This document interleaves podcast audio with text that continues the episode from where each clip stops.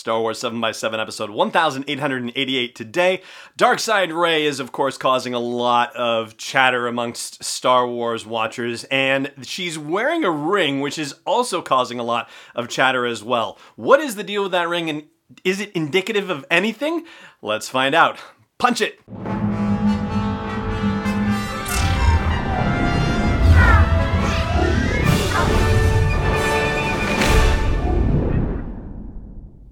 Hey Rebel Rouser, I'm Allen Voivod and this is Star Wars 7x7. Thank you so much for joining me for this episode. So, yeah, let's talk about this whole business, alright? First of all, just as a quick refresher, Darkside Rey is, of course, the vision of Rey with the double bladed red lightsaber, which appears at the end of the D23 Expo's special footage of the rise of Skywalker. Now, the shot happens, of course, very quickly, and if you go through frame by frame, as folks have, and today I learned that on a laptop computer using the period and the comma will allow you to go frame by frame on YouTube, so that's exciting.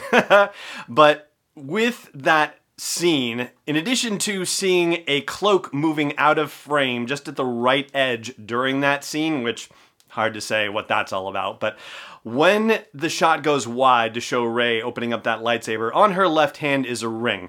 I've seen it theorized that this is a ring that belongs to Leia because we see a ring on Leia's hand in that one scene from the initial teaser that debuted at Celebration Chicago. However, if you actually go frame by frame, yeah, I did, and look at it carefully, it can't be that ring, and there's a very specific reason why.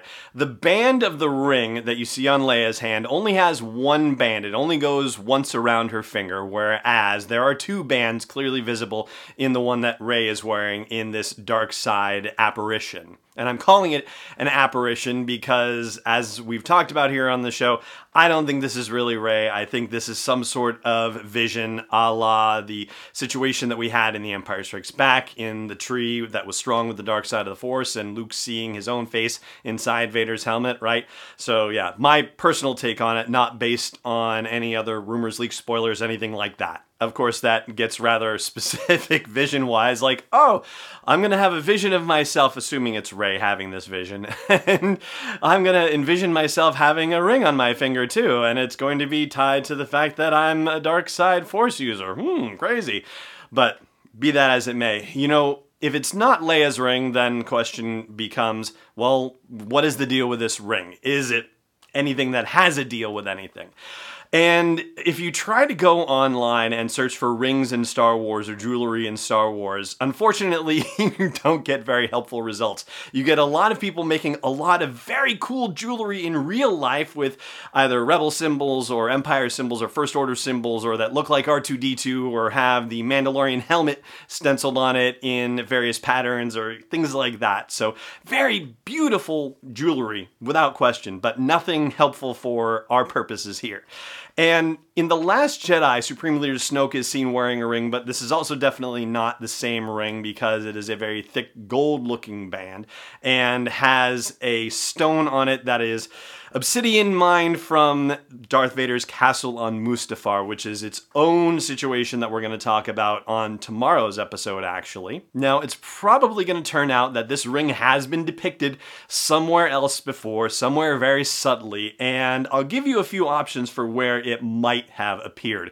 First of all, in the second series of Darth Vader comics, Jocasta Nu breaks into the Jedi Temple archives and into a secret vault there, and in that vault are Sith artifacts as well. In fact, it's also talked about in the Dooku Jedi Lost audio drama. That's one option for you. Another option where it could have appeared is in the first Lando comic miniseries where he steals the Imperialis, the Emperor's pleasure shuttle, and there is a trove of Sith artifacts in there as well. But ultimately, I think the answer is going to be both mundane but also a little heartwarming in its way, as I will explain right after the break. Stay tuned.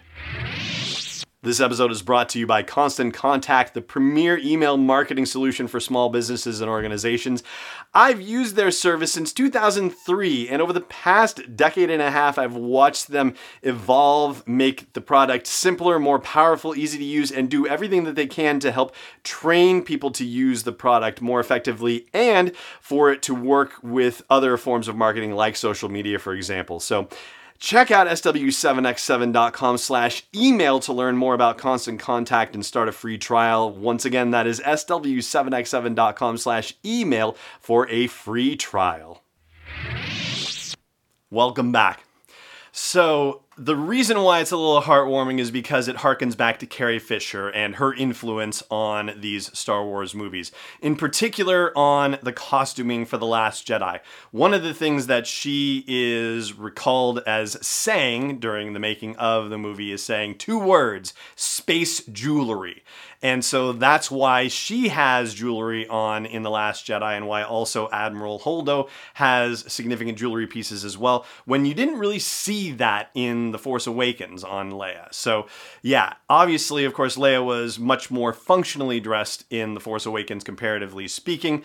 That doesn't stop her from shooting a blaster at Rose and Finn when they arrive on Crait, but still, space jewelry. I think that's ultimately the reason why Rey is wearing a ring in that situation because it's a great way to differentiate her from regular Rey who doesn't wear jewelry at all. And that's what I got for you. But if you have a theory about Rey's ring, about Evil Rey's ring, then by all means let me know either in the comments for wherever you catch this episode, or if there is no comment section, then at home base at sw7x7.com for this episode. And that is going to do it for our time together today.